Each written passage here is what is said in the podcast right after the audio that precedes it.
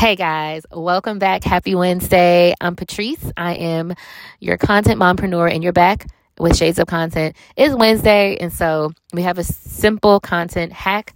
Um, let me know if y'all like these. I haven't gotten any feedback on them, but I do know that y'all are listening because I'm listening. I'm watching the stats. So let me know if these really quick content marketing nuggets and or contentment nuggets are helpful. All right, so this hack I'm trying to keep them super simple, y'all. Schedule your content. If you are in a space where you're still like taking a picture and then posting it and trying to think of a caption on the spot, you're tripping, okay? You need to use a scheduler. The schedulers that I am familiar with are Planoly. I've been using Planoly for the last three years. Hootsuite. I started using Hootsuite years ago and then I came back for my full time job. Um, and later, I'm considering switching from Planoly to later um, because I like Planoly's vibe. I'm sorry, I like Later's vibe a little better. But whatever you do, you need to use a scheduler.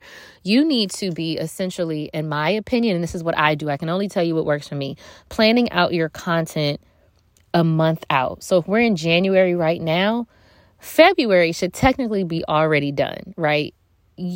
You shouldn't be planning for the month that you're about to go into. You should be planning for the month after that. And that gives you a leg up, right? You're not a two weeks out. You're six weeks out, and you don't have to worry about the content.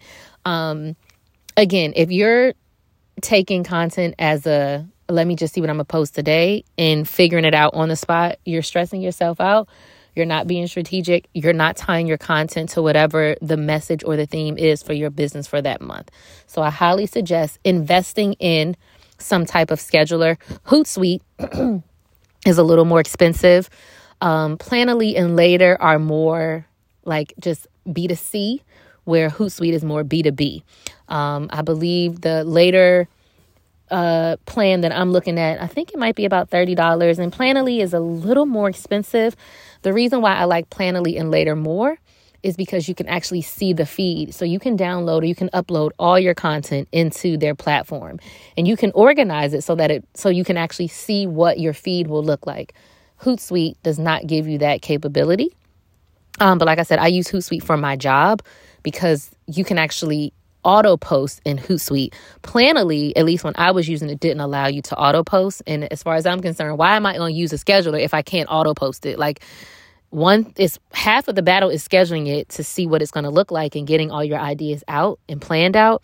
But then if I got to go back into the app to post when I need it posted, then I'm still spending extra time. So that is another reason why I'm leaving Planoly and going to later because their scheduler uh, capability just it works for me. So I don't care what platform you use, but you need to be using a platform to schedule your content. I'm going to include links to all three in the show notes and um, I hope it helps you. I will talk to you on Friday. And like I said, if you are liking these quick hacks, some of them might be no brainers to you, but what I've learned is what might be a no brainer to me is a huge brainer to somebody else.